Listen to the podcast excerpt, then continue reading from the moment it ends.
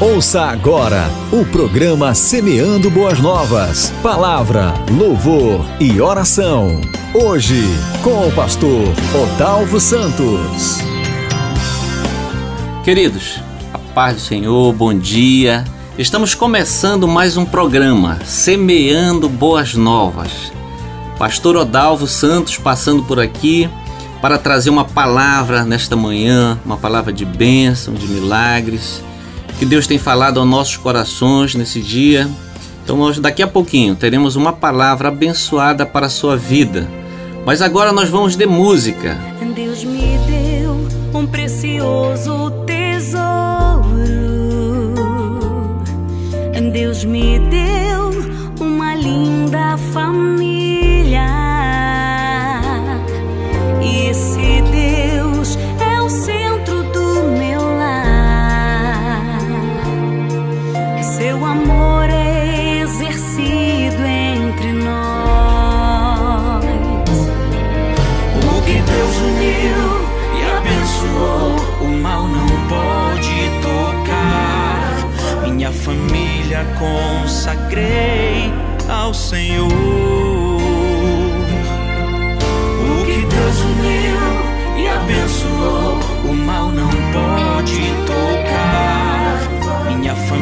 família consagrei ao Senhor.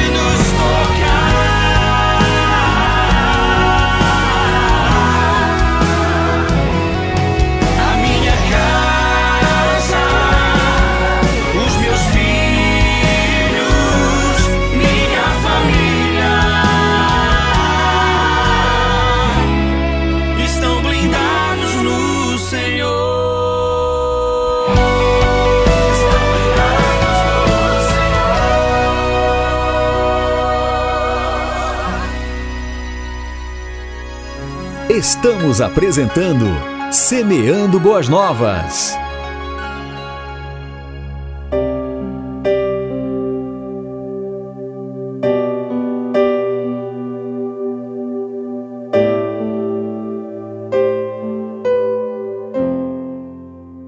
Queridos, que louvor abençoado, não é?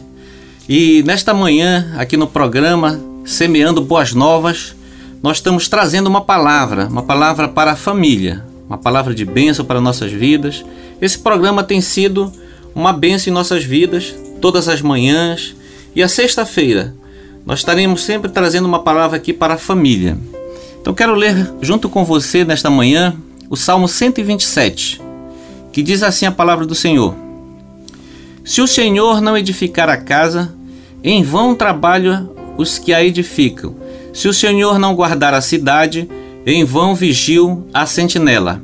Inútil vos será levantar de madrugada, repousar tarde, comer o pão que penosamente granjeaste. Aos seus amados ele o dá enquanto dorme. Herança do Senhor são os filhos, o fruto do ventre, seu galardão. Como flechas na mão do guerreiro, assim os filhos da mocidade. Feliz o homem que enche deles a sua aljava, não será envergonhado, quando pleitear com os inimigos a porta. Glória a Deus, que, que salmo lindo, esse Salmo 127, que fala do bem, né? Que procede de Deus. É um salmo que fala de família, que fala de, de edificação do lar, da casa, e coloca Deus como centro de tudo. Coloca que se Deus não edificar a casa, em vão trabalham os que edificam. Se o Senhor não guardar a cidade, em vão vigia a sentinela. Que isso nos remete que devemos ter Deus como centro da nossa casa, o centro da nossa família. E eu quero trazer alguns pontos aqui para que a gente possa conversar sobre o que a gente pode melhorar na nossa casa, na nossa família e eu gostaria de começar com você nesta manhã falando da comunicação. A falta da comunicação tem levado muitas, muitos casamentos ao fracasso, muito, muitas famílias à derrota. Por mais que a gente coloque assim um ponto, a ponto da comunicação como algo importante na nossa vida, a gente acaba falhando nesse quesito. A gente muitas vezes deixa de conversar com o nosso cônjuge, de colocar os nossos sonhos, de falar sobre as nossas expectativas, sobre as nossas necessidades. E muitas vezes, a, com o passar dos anos, a gente acha que o nosso cônjuge já deveria nos conhecer. Não tem sido assim com você? E muitas, muitos casais que a gente conversa falam sobre isso. Diz assim, pastor, é, eu não sei porquê, mas essa pessoa já deveria me conhecer, saber do que eu gosto, do que eu não gosto. A gente já vive há tantos anos. E a gente verifica isso em casais que já estão ali uma vida inteira juntos. Então o que, que a gente é, pensa sobre isso? Que não é necessário que a gente ache que as pessoas têm que adivinhar, que as pessoas têm que saber o que a gente pensa, o que a gente sente. Mas na verdade a gente deve se comunicar a gente deve falar aquilo que a gente pensa, quais são as nossas necessidades, aquilo, aquilo que a gente gosta, aquilo, aquilo que a gente não gosta. E falar sempre sobre isso, porque às vezes a gente fala uma vez e depois passa-se uma década e a gente quer que a pessoa lembre que você falou, mas eu já falei isso anos atrás, né? E às vezes a gente esquece de coisas simples do nosso dia a dia. Então, na comunicação, é muito importante a gente falar, a gente expressar nossos sentimentos, as nossas emoções, não é? Porque para que a outra pessoa ela tenha e conheça um pouco mais, como é que você passa a, a ser conhecido por alguém? Quando você fala aquilo que você pensa, expressa os seus sentimentos. A comunicação ela tem que ser para a vida toda, em todos os momentos, no momento que você está em família, está com seu cônjuge, não é? A mulher sempre ela fala mais do que o homem, é natural isso, né? Mas o homem também não pode ser fechado demais, né? Deixar de falar que é importante. E é muito importante que o casal ele, ele, ele esteja em unidade neste quesito da, da comunicação, né? Porque ah, é assim a vida do casal é uma só carne, está em unidade, como diz lá em Marcos, capítulo 10, versos 7 e 8, diz assim: Por isso deixará o homem o seu pai e a sua mãe com a sua, e com a sua mulher e uniciar-se a sua mulher, e com sua mulher serão uma só carne, de modo que já não serão dois, mas uma só carne. Portanto, o que Deus ajuntou, não separe o homem. É unidade, é estar junto. E a falta da comunicação, em muitos casos, tem levado ao divórcio, à separação, né? Então, que a gente possa nesta manhã entender esse propósito de Deus, que nós somos uma só carne, que nós possamos ter uma boa comunicação, que a gente precise acertar as coisas no detalhe. E o outro assunto que tem levado muitas famílias ao fracasso, muitos casamentos ao fracasso, é na questão das finanças. A falta de compartilhamento dos projetos entre o casal. Né? Nenhum do, do, do cônjuge deve tomar decisão sozinho, isolado. Eu vou fazer isso, eu vou aplicar meu recurso, eu vou investir nisso, né? Se você você é um casal, se você é uma família, né? Então, quando a gente passa a ter uma vida em conjunto, uma, uma vida em família, nós temos que compartilhar a questão das nossas finanças também, né? A gente precisa compartilhar os nossos projetos, naquilo que a gente precisa alcançar, entrar em acordo, aonde a gente deve investir os nossos recursos, aonde deve investir o dinheiro. E nesse quesito da finança é um dos pontos que tem, tem trazido muito problema ao casamento e tem muitos casais chegado ao divórcio por questões financeiras. Não, às vezes não é só a falta do dinheiro que traz problema para o casamento, não só a falta do dinheiro, como muitos casos acontece também, né? Mas também existem muitos casais que não, não têm a falta, né? Tem o dinheiro, tem o recurso, pessoas empregadas, bem empregadas, mas por ter esse problema financeiro, que cada um faz o que quer, faz um investe de um jeito, de outro, um cônjuge não ajuda o outro financeiramente, às vezes a esposa fica pedindo alguma coisa ao marido e o marido rejeita, não quer, não aceita. E ao longo do tempo isso vai enfraquecendo o relacionamento, trazendo problema para dentro da, da família. Em muitos casos, é, o marido às vezes, é, com, como ele tem um papel de provedor, de sustentar né, a casa, a família, ele nega esse papel e acaba que a mulher fica sustentando a casa, a família e o homem fica ali só na dependência, que é um, é um papel errado, né? Lá em Gênesis capítulo 2, verso 15 diz assim: Tomou, pois, o Senhor Deus ao homem e colocou no jardim do Éden para cultivar e o guardar. Então, o homem tem um papel, né? desde o Éden, de, de cultivar, de guardar, de ser o jardineiro né, da sua família, da sua casa. E esse papel não pode ser renegado, não pode ser deixado para a esposa de, de cuidar. É, tem muitas mulheres que precisam trabalhar, precisam para trazer recursos, trazer ajudar o marido. É, financeiramente a, a, família precisa disso. Então é bom que às vezes, em muito, muitos casos, a mulher trabalhe fora para ajudar. A mulher, o papel dela na Bíblia é uma ajudadora. Ela precisa também em muitos casos ajudar também. Mas só que tem casos que o homem vai deixando a mulher tomar esse papel de provedora, enquanto que o papel é do homem. Né? Então o homem tem que ter essa responsabilidade de ser o sacerdote da casa, seu pastor, seu provedor, ser o responsável pela família, ser proativo, né? ser um homem trabalhador. E muitos homens, eles nesse mesmo texto que fala nesse Salmo de 127, que fala bem aqui, olha, é, que no verso 2 diz assim: Inútil vos será levantar de madrugada, repousar tarde, comer o pão que penosamente granjeaste, aos seus amados ele dá enquanto dormem. Alguns homens pegam só esse último texto. E seus amados ele o dá enquanto dormem. Não procuram trabalho, não procuram levar o seu currículo numa empresa. Muitos deles, às vezes, quando a gente chega para aconselhar, conversar, diz assim: Não, pastor, tô orando, tô orando, o Senhor vai abrir uma porta. O Senhor pode abrir uma porta? Pode. Alguém pode bater na sua porta e oferecer um trabalho? Pode, se esse for o propósito de Deus.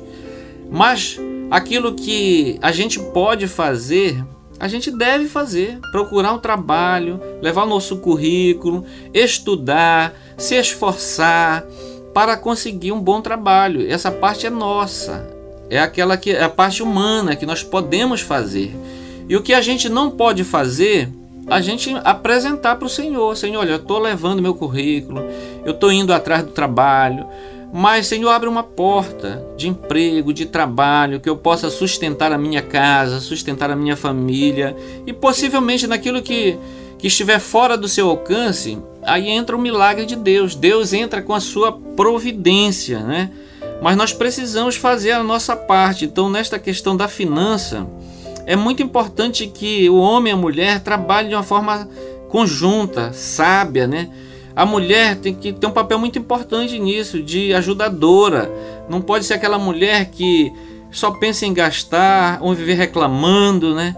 ou insatisfeita por tudo. Lá em Provérbios capítulo 14, verso 1 diz assim: A mulher sábia edifica a sua casa, e a insensata com as suas próprias mãos a, derriba. Então seja uma mulher sábia. Não seja uma mulher daquela que reclama, que vive reclamando a vida inteira, que o marido não pode colocar o pé dentro de casa e a mulher já vem, olha, tá faltando isso, faltando gás, a conta, não sei o que é difícil para um homem que já vem do seu trabalho, já vem com aquela carga toda. Então receba bem, re, receba bem o seu esposo em casa, alimente e deixe para um momento oportuno a falar dos problemas de casa, né? falar do, com problem, os problemas com os filhos, para que é, se chegue a um consenso, né? Então é muito importante também esse papel da mulher como uma mulher também ajudadora, que saiba cuidar das finanças, que saiba é, ser econômica, não é?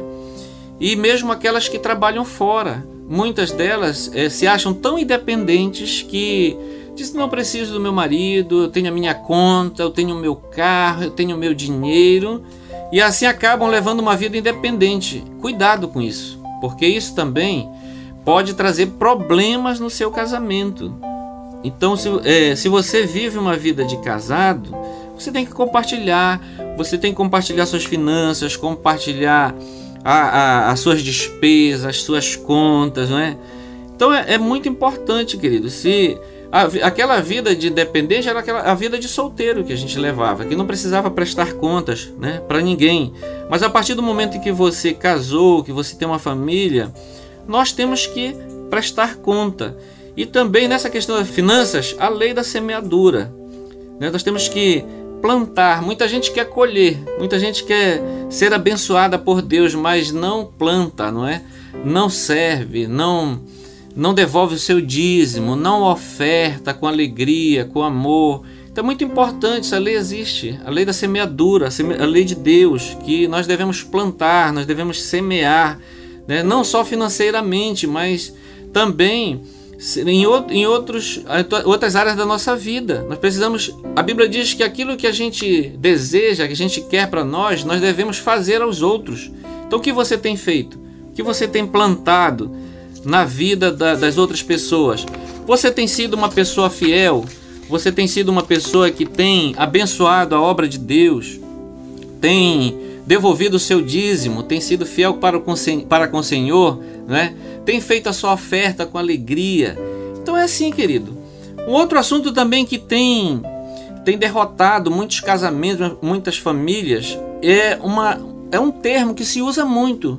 Por que, que vocês se largaram? Por que, que vocês é, entraram com divórcio? Ah, pastor, incompatibilidade de gênios. É um termo muito usado, é uma desculpa muito grande para o divórcio. Pessoas que acham que não se entendem, que não se entendem porque cada um pensa diferente é, é, natural que o homem e a mulher pensem diferente. O homem ele é muito mais racional, é muito mais sensato. A mulher é muito mais é, emocional, né? Então é, é, diferente o homem da mulher. Mas é, é Deus criou assim para que se completem, se complementem, não é? Então é preciso é, realmente buscar a Deus, buscar o amor de Deus. Quando começa o namoro, tem o amor, tem tudo certo, as ideias estão tudo certinho, aí casa, aí vem esses problemas, essa incompatibilidade, mas isso tudo depende de cada um de nós. Se a gente é, não regar este amor desde que vem do namoro, depois do casamento, a tendência é que vá se perdendo isso ao longo do tempo. Então é necessário, assim, o amor ele precisa ser cuidado, é como uma plantinha, uma planta A planta você precisa colocar água, você precisa colocar aquela planta no sol para pegar um sol, precisa de cuidado, precisa de adubo, né? Para que ela continue forte. Assim também o amor. O amor ele precisa desse cuidado no dia a dia, né? De você continuar é, falando, é, não só em palavras, mas também é, em ações, não é? muito importante. 1 Coríntios capítulo 13, verso 7 diz assim: O amor tudo sofre, tudo crê, tudo espera, tudo suporta. Esse é o amor, o amor ágape, o amor de Deus, que é, tudo suporta, tudo sofre, não é? Então é necessário a gente tá, ter esse amor na nossa vida, um amor pelo nosso cônjuge, um amor pelos nossos filhos, para que a gente continue tendo uma vida feliz, uma família abençoada, né? junto com o nosso esposo, com o nosso cônjuge. O homem ele é mais visual, né? Ele olha mais, então a esposa tem que estar bem cuidada, bem é, é, cheirosa, bem vista, para que o, o homem possa ver. E a mulher ela, ela, ela gosta mais de ouvir, né? Não só das ações. Então todo esse cuidado do amor para que o casamento perpetue, para que avance, para que o amor de Deus ele venha encher os corações, os corações, os corações da família, dos filhos. Então, se falta esse amor, mas pastor, olha, hoje eu já não sinto mais tanto amor como antes da esposa, do meu marido, é, por falta desse cuidado, então peça a Deus. Deus, ele é amor. A essência de Deus é amor. Então peça a Deus Senhor, me dá desse amor, me dá um pingo, uma gotinha desse teu amor sobre a minha vida. E Deus vai derramar desse amor sobre a tua vida, sobre a tua família. Não vai faltar mais amor sobre a tua casa. Em nome de Jesus, e a tua família será bênção para a tua família, para os teus filhos, para os teus vizinhos, para a tua parentela. Mas peça a Deus, o que é que falta para você ter uma família abençoada, uma família na presença do Senhor, peça ao Senhor, peça tudo a Ele, Ele pode prover o que falta sobre a tua casa, sobre a tua família. Querido, fique com essa palavra de Deus sobre a sua vida nesta manhã.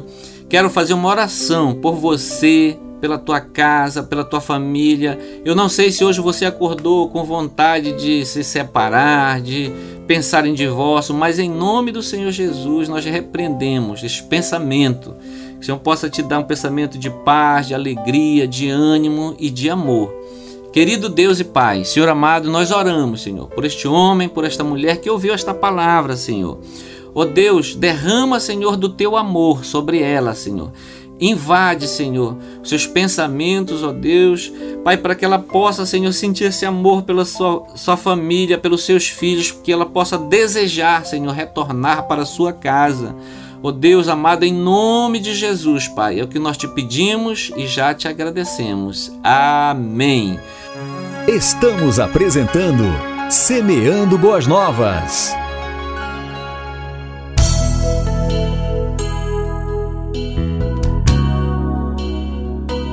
Querido, receba esta oração, receba esta palavra do Senhor para o seu coração e queremos te fazer um convite para você estar conosco. Hoje nós temos o culto da família que acontece na Assembleia de Deus Templo Central, ali na 14 de março, com José Malcher, todas as sextas-feiras às 19h30. Você é o nosso convidado. Leva teu filho criança, adolescente, jovem para estar ali conosco. Nós temos um culto ali só para as crianças, nós temos um culto ali na sexta-feira só para os adolescentes e temos um culto para os adultos, né? Então esteja conosco hoje à noite, às 19h30, ali no Templo Central, culto da família. Vai ser bênção de Deus para nossas vidas. Deus te abençoe, querido, e até o próximo programa. Você ouviu Semeando Boas Novas. Palavra, louvor e oração.